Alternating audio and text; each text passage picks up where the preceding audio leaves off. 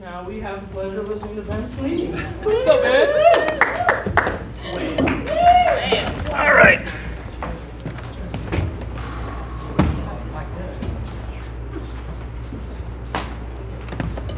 All right, well, good morning, everyone. Good morning. I like it uh, sometimes when I'm not actually leading singing, but I get to jam on guitar. I'm just over there sweating, shredding on the acoustic guitar. And God blesses me in that I don't break a string when I'm doing that. But, but I'm really grateful that we have everybody chipping in to sing, to run sound like Nick. We're always troubleshooting different things. You know, hey, we're a bunch of volunteers, so that's, that's a pretty cool thing that we can do that. All right. So speaking of uh, sweating, I was thinking th- th- this week. I mean, I've been trying to get my activity up. Right? That's a nice way to start a sermon, huh? Right. I've been trying to get my activity up. So uh, Sarah and I have been talking about rock climbing. Connor got me out mountain biking this week, which was awesome and really, really humbling. Because I haven't been seriously into mountain biking for about five years, and so my body's like, "Oh yeah, I can do this." And climb about 100 feet. And no, and now we have to get off and walk because my head's pounding and my chest is pounding. Uh, so I'm all of 33 years old, but I feel time just coming after me a little bit. There, has been this flurry. Fight it. Wait, wait, wait. Fight it. Fight against the dying of the light. There's a there's been a flurry of weddings lately, which has been really awesome. We already got to see a couple of pictures of Yos and Emily Campos now. So that's that is a pretty cool thing. Uh, having been involved with uh, Yosman's life off and on over the last four years, um, seeing that come together, it's a really cool thing. Um, I'm actually celebrating our first anniversary. Well, hopefully, we're both celebrating our anniversary uh, in two weeks. Wow. Woo! Man. Fast year. Yeah, that's Yeah, just a year ago. So it's nuts. Like like time is just moving on. But I, I've been thinking a lot about, reading a lot about, meditating on hope lately. I think partly because I I have this tendency to find um, hope in myself. Sometimes I think that you know, okay, my body's going to be able to do this because I used to be able to, or uh, I used to be sharp in this way. I've been trying to get back into uh, academics. I'm going to be applying for my PhD. Uh, Come on. or applying to start a PhD program. And I've been out of that for five years too. And that's like, oh my gosh, it's scraping out the gunk in my brain, shaking out the rust. And the reality is, I just, I don't have all that much that I can hope in. Um, how about some popcorn answers? What are, what are things that we can put our hope in? Money, Job. job, relationships, Plans. plans. Oh, yeah. Yeah. Sure. Yeah. No. No. There's all kinds of things that, that we can quickly go to in our minds. Like, okay, this is a this is a worldly thing. I shouldn't be putting my hope in. Um, well, we'll go ahead and turn to Philippians three.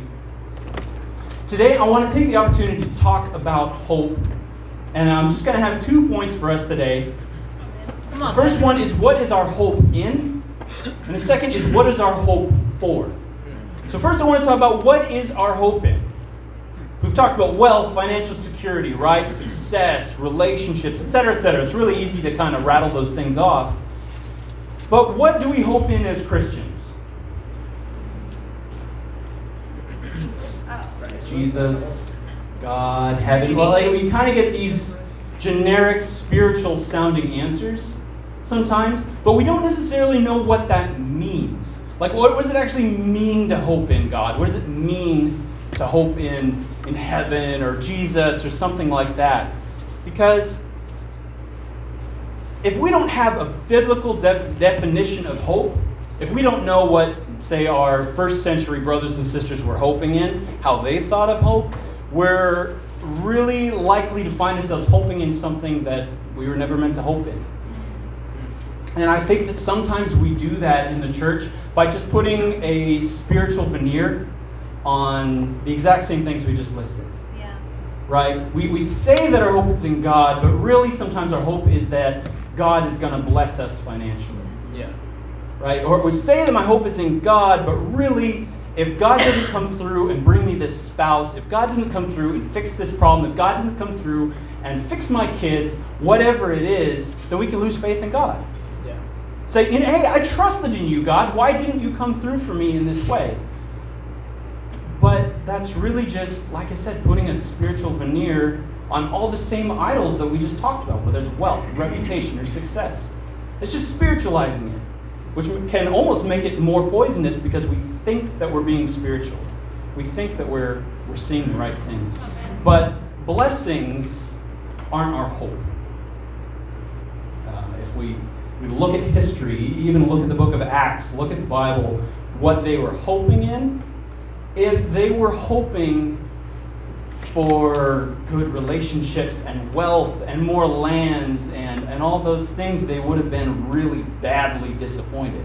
That wasn't the first century experience. Like, you, you definitely had some people who were wealthy and they're able to be a patron of, uh, of missionaries and host house churches and stuff. That existed, but that wasn't the normal experience. Normal Christians expected hardship, they expected persecution, they expected suffering but they were still Christians and they grew and they made more Christians. Not because they were being sold some line of, hey, God's going to make everything in your life great if you just turn to Him. Like, no, they were looking forward to something else. So, uh, first, and, and I know I said Philippians 3, but first I want us to go to 1 Corinthians chapter 15 to kind of make this point. I put some of these scriptures up there. 1 Corinthians 15, starting in verse 13. Paul's writing to the Corinthian church. He says, If there is no resurrection of the dead, then not even Christ has been raised. And if Christ has not been raised, our preaching is useless, and so is your faith. More than that, we are then found to be false witnesses about God. For we have testified about God that he raised Christ from the dead. But he did not raise him if in fact the dead are not raised. For if the Christ, or excuse me, for if the dead are not raised, then Christ has not been raised either. And if Christ has not been raised, your faith is futile, you are still in your sins. Then those also who have fallen asleep in Christ are lost. If only for this life we have hope in Christ, we are of all people most to be pitied. If we're just hoping in this life for the things that can come through this life, Paul says we're of all people most to be pitied because we don't have it. He's speaking from that first century perspective of hardship, persecution, separation from family. It was, it was not it was not this warm, fuzzy, happy time for Christianity. If you go on into uh, other scriptures, I'm gonna move to this next slide here. I just I just listed a couple and actually, no, I'm, I'm going to yeah, backtrack on myself. Let's go ahead and read that section in Philippians chapter 3. Come on, Ben. A little bit. What did the early Christians hope in? Philippians chapter 3, start in verse 7. Paul says, Whatever were gains to me, and he has just gone through this whole description of, of his religious upbringing, his, uh, his genetic breeding, like who he is as, as, a, as a person of God, as a Jew, as a Pharisee. Um, but whatever gains to me, I now consider loss for the sake of Christ. What is more, I consider everything a loss because of the surpassing worth of knowing Christ Jesus my Lord, for whose sake I have lost all things. I consider them garbage, that I may gain Christ and be found in him not having a righteousness of my own that comes from the law, but that which is through faith in Christ, the righteousness that comes from God on the basis of faith. I want to know Christ. Yes, to know the power of his resurrection and participation in his sufferings, becoming like him in his death, and so somehow attaining to the resurrection of the dead. Not that I have already obtained all this, or have already arrived at my goal, but I press on to take hold of that for which Christ Jesus took hold of me. Brothers and sisters, I do not consider myself yet to have taken hold of it, but one thing I do, forgetting what is behind and straining forward toward what is ahead, I press on toward the goal to win the prize for which God has called me heavenward in Christ Jesus. Jump down to verse 17 here. It says, Join together in following my example, brothers and sisters. And just as you have us as a model, keep your eyes on those who live as we do. For as I have often told you before, and now tell you again with tears, many live as enemies of the cross of Christ. Their destiny is destruction, their God is their stomach, and their glory is in their shame. Their mind is set on earthly things, but our citizenship is in heaven, and we eagerly await a Savior from there, the Lord Jesus Christ, who by the power that enables him to bring everything under his control will transform our lowly bodies so that they will be like his glorious body. All right, we just read a big section of chapter 3, and there's several more verses. If we go on and look at what Paul has to say about hope, just do a basic word study, look through the New Testament where hope comes up. More often than not, Paul is talking about this idea of the resurrection, of a future hope. Um, when he's on trial in Acts chapter 23, he makes his case and says, Hey, I'm on trial because of the hope of the resurrection of the dead. We see in Romans chapter 8, which is a lot of people's like favorite kind of feel good chapter in the Bible, and he talks about how creation, starting in verse 22 in uh, Romans 8, you don't have to go there, but he says that we know that the whole creation has been groaning, as in the pains of childbirth, right up to the present time. Not only so, but we ourselves, who have the first fruits of the Spirit, groan inwardly as we wait eagerly for adoption to sonship, the redemption of our bodies. For in this hope we were saved.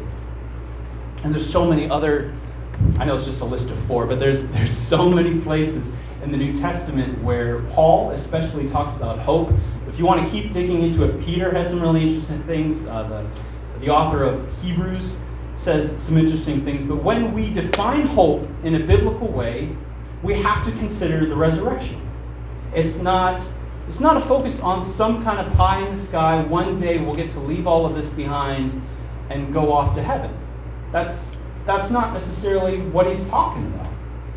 He, when, when we talk about the hope of a resurrection, and even that is hard to grasp because we think resurrection and it's either something kind of hokey off the Hallmark Channel, or maybe it's more of a Night of the Living Dead. Like there's the idea of resurrection is such a an uncommon, uncomfortable topic sometimes, uh, which is which is part of what I think is really interesting because this was such a huge deal for the first century Christians. But the Bible says in Colossians 1:18 that Jesus is the firstborn among the dead. Jesus as as a resurrected being is the first fruits of everything else that's going to be resurrected. The resurrection that Christians get to participate in. And it says in, in Romans 8 that creation groans until this happens. So, Christians, um, if you've been around and we've talked about things like, like baptism, and all of that is Christians getting to participate in the death and the resurrection of Jesus. That's so much of what this is about. We, we become a new creation in this moment. We're, we're given the, the Holy Spirit. In Colossians 2.12, it says it's like that's, that's where we're saved from the ultimate death. This is where we get to start participating in this idea of resurrection. So I know this is a lot, and this is some can be some kind of strange grounds theologically, and and you don't have to agree with me on everything here. I I, I don't want to say that I'm the authority on this. I'm definitely not. You know, hey, you use your Bibles, use your brains. Well, let's talk about it. We're a family that can do that. Amen. Amen. But I would ask us, how often do we really think about this? Do we think about resurrection? I think it's much easier to think about heaven, right? I mean, I grew up and people would ask each other, oh, what do you think your room in heaven is going to look like? Oh, I'm going to have this many guitars and I have these posters on the walls. It, we don't know how to conceive of, of the future in, in a way that lines up with the Bible sometimes. And I'm, I'm not, don't get me wrong, I'm not saying there is no heaven or something like that. What I'm saying is that what they were looking forward to wasn't just some after physical spiritual existence in some other plane where none of this matters. They were looking forward to a resurrected body, in a resurrected life, in a renewed creation where heaven and earth actually came together. That sort of dualistic thinking that I mentioned where we where we can envision that like, hey, this this body is worthless. This earth is pointless why bother taking care of the environment? It's all going to burn. right? Well, why, why worry about what I'm putting in my body? Because this isn't the final version anyway. It's like that's kind of missing the missing the point. It's more of like an early Gnostic thinking than Christian thinking. The Gnostics were all about leaving this world behind and kind of achieving enlightenment through study, through spirituality.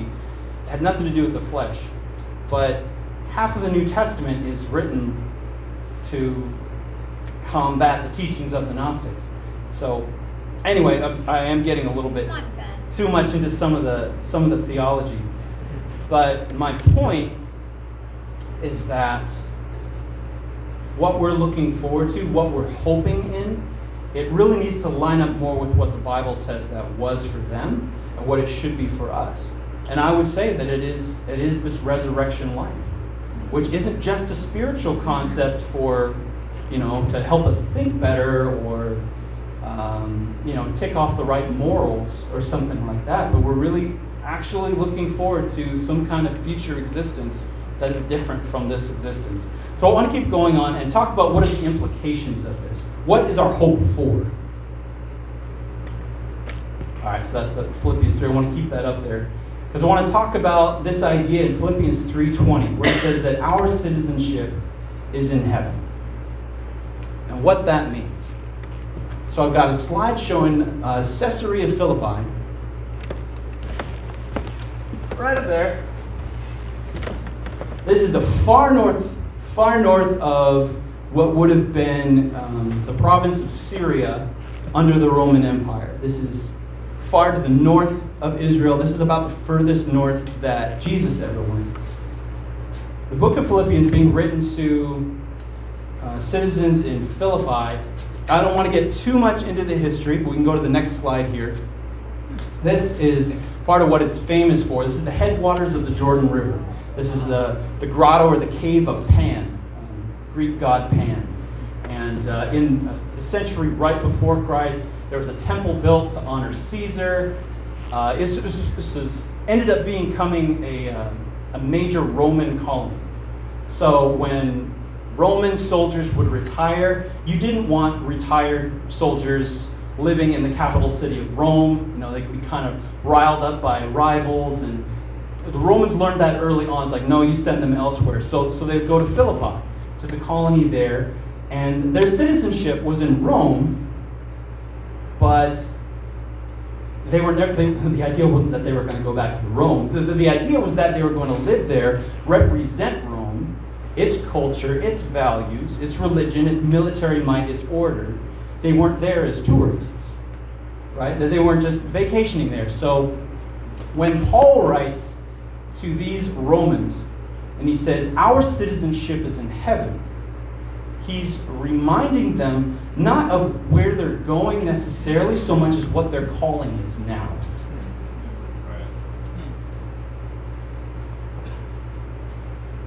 I, think in our in our society in general, and, and I think especially here in a place like Eugene, people are more familiar with, say, like Friedrich Nietzsche, um, people that have had a lot of a lot of really critical things to say about religion. Uh, Nietzsche famously said that religion is, is the opiate of the masses, right? It's just a way to control people, um, get them to kind of go with the existing power structures that are there. What I think is so amazing about people these ex soldiers in the Roman Empire being in, in a city that was dedicated first to a pagan god, but then dedicated to Caesar himself, when they said that Jesus was Lord, this wasn't just, oh, Jesus is Lord, and oh, now I'm saved. Like, no, when they said Jesus is Lord, they're saying Caesar is not. This was a revolutionary thing. This is the kind of thing you could be executed for treason for. This was a, a really big deal. And I think it's a, it's a challenge to think about what that, what, what that really means for us. How complicit are we with the rest of the world? With just kind of going with the flow, keeping our heads down, just looking forward to, man, one of these days I'm finally going to die and get out of here and head up to heaven or something.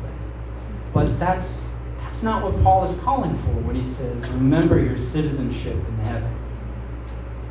Uh, let's keep going here. Oh, that's me when I had hair. Hey! I, I wanted to show this.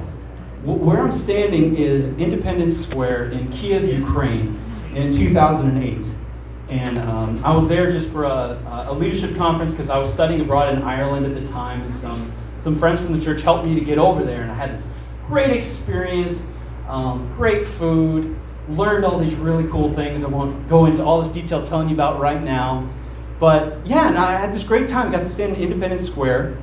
And then if we go to the next picture, just a few years later, uh, when the riots uh, started in Kiev, and it's still not completely settled now, you can see that almost all the bricks, almost all the bricks are gone they're pulled up to make barricades, they're pulled up to throw. It was, it was a, a really, really dark time in, uh, in Ukraine, and, and this lasted for several years, ju- just a few years ago, and there's still a lot of unrest. But my point with this is when I saw this picture in the news originally, I was I was impacted. I was like, oh man, I was there. That's intense. But that's about as far as it went because I was just a tourist. I didn't have any real sense of ownership in Kiev. I, I you know, I was just a passing through, as it were. So like I felt something, but I wasn't like, oh my gosh, that's you know, that's my home. That's uh, you know, those are my people. Like, no, I I was an American kid. You know, I I met three, four Ukrainians that I remember, you know, and talked to. I think that this is sometimes how we feel about the earth. And I don't intend this to be an environmental or social justice, or I'm not going to get on any kind of political point, except to say sometimes we're too much like tourists, Yeah. just passing through. Uh, let's go, go to the next slide here. I was thinking about this from a, from a musician's standpoint because every Sunday I put together a list of six, seven, eight songs. Uh, I, I've got a couple hundred in a database that I, I go to and, and pull from to put that together every week. And, and once you sing a song a couple of dozen times, you really, really get the lyrics in your head. And I started paying attention to, to some of these messages. This is one I haven't heard in a long time. But uh, Eliza Hewitt's When We All Get to Heaven. When we all get to heaven, what a day of rejoicing that will be. That was quality. Uh, when, we all, when we all see Jesus, we'll sing and shout the victory. All right. Uh, Albert Brumley's "I'll Fly Away," one of my one of my favorites. I love playing it up here.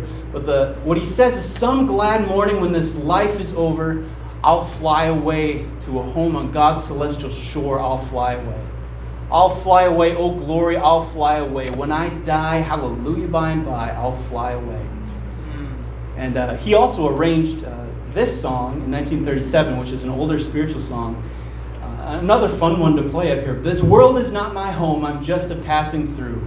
My treasures are laid up somewhere beyond the blue. The angels beckon me from heaven's open door, and I can't feel at home in this world anymore. Let's go to the next one, something a little more recent. Uh, a lot of you are familiar with J. Brian Craig, right? So I've got a home forever to stay. I've been forgiven, I'm on my way. I've got a home, I've got His grace. I'll see my Lord face to face. In heaven, in heaven, I've got a home in heaven. In heaven, in heaven, I've got a home in heaven. So this isn't just some kind of turn of the century or old school um, belief. The idea that so much of Christianity is just about gutting it out and making it so that we can go off somewhere else, I, I really think it fosters that idea of tourism. You know, I'm just passing through, so this stuff doesn't really matter. I'm gonna keep my head down. This guy's pain, these people's problem, whatever's going on in, you know, Ukraine or Syria or whatever it might be, that's not really my problem. I'm just responsible for my life. And that's half true, but it's not the full picture. When, when Paul says we are citizens of heaven, and we're looking forward to a Savior coming back from there, who by the power that enables him to bring everything under his control will transform our lowly bodies so that they will be like his glorious body. This is about a life here. Th- That's not the, the final version, right? We aren't our final version now. This earth isn't its final version. But we get to participate with God in helping make this world a better place. in helping impact the people around you. If we just have the sort of mentality that just says, I'm a, I'm a tourist and I'm just passing through, maybe we'll care about the people we see to a certain extent, but that's different from really investing, saying, hey, this is this is where God has put me as a colonist of his kingdom, and I have a responsibility to bring the kingdom with me. I have a responsibility to live as a citizen of that kingdom, and yeah, help other people connect with that, but also just to live as an ambassador of Christ. Mm-hmm. And what does that mean? It's like Jesus Jesus did so much. Like, yes, he taught, he preached, he reached out to people, but he fed people, he healed people, he got involved in people's lives. He set the captives free. Right? And I think it's worth considering is that how we're actually representing Christ in the world? Or are we just representing an alternative schedule? Right? So instead of going out partying on Saturday, you should you know, stay home so you can get up in time for church. Like that's that's not the gospel. It's it's so much more than that. So I, am going to skip forward a little bit and and ask what does it mean to represent Christ to the world? I think that's something we each need to individually think about because you've, you've all heard a lot of um, sermons about evangelism from up here, and absolutely that is a part of it the explicit explanation and telling people about Jesus and his life and what he has to offer. Yes. And it also means representing the image of God in so many other ways.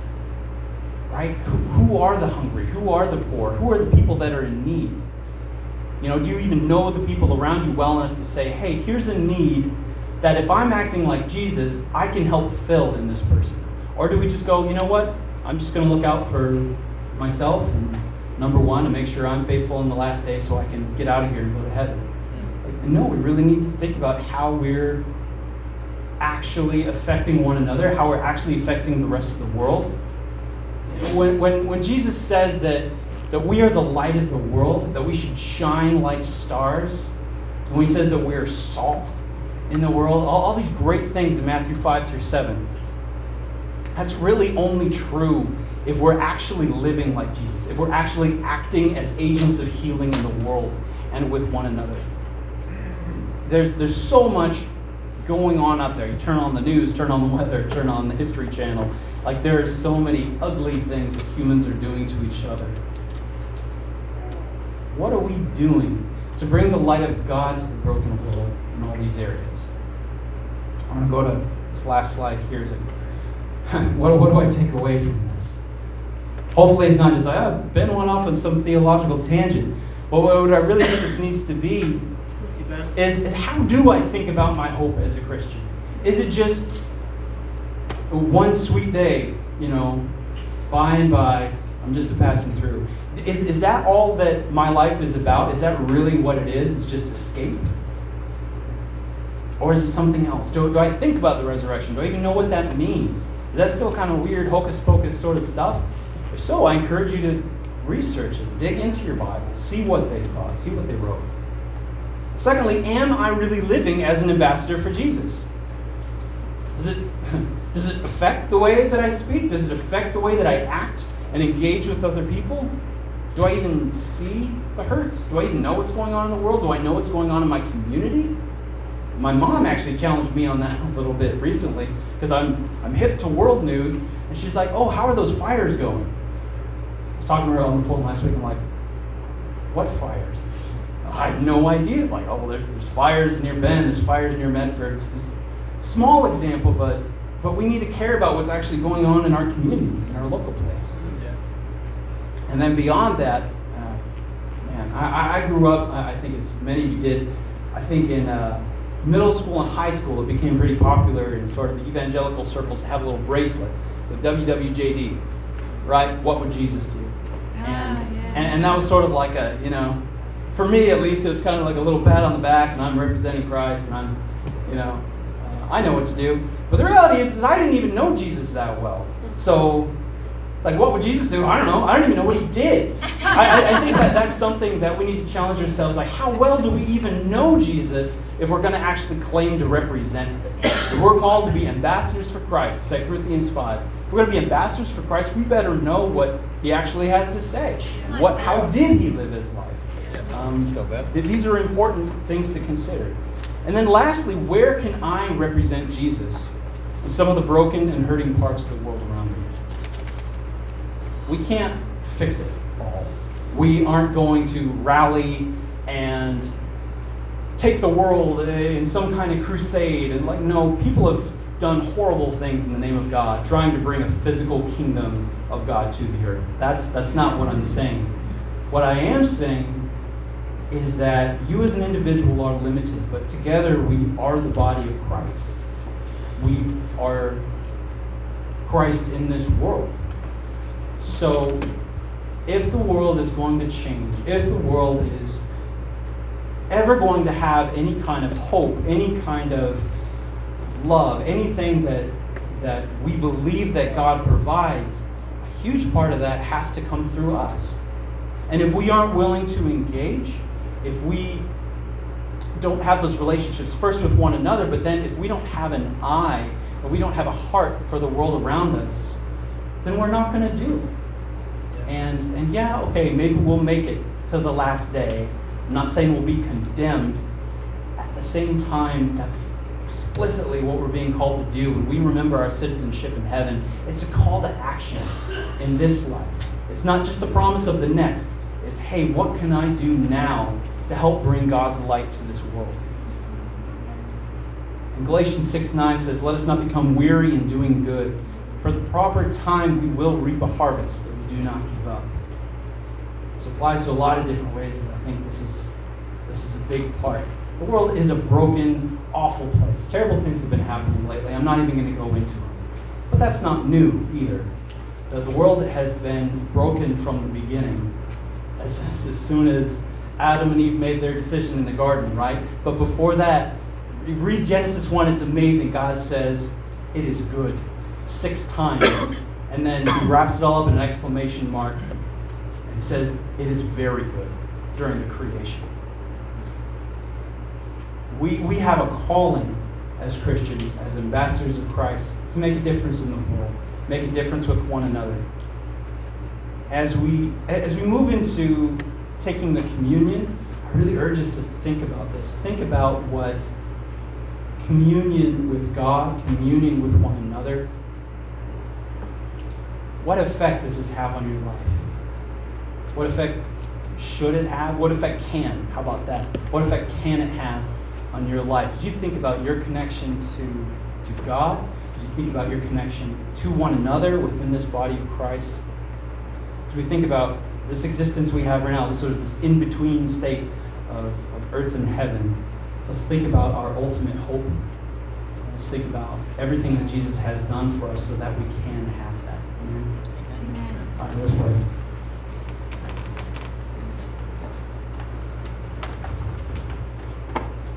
Father, thank you for what you've done for us.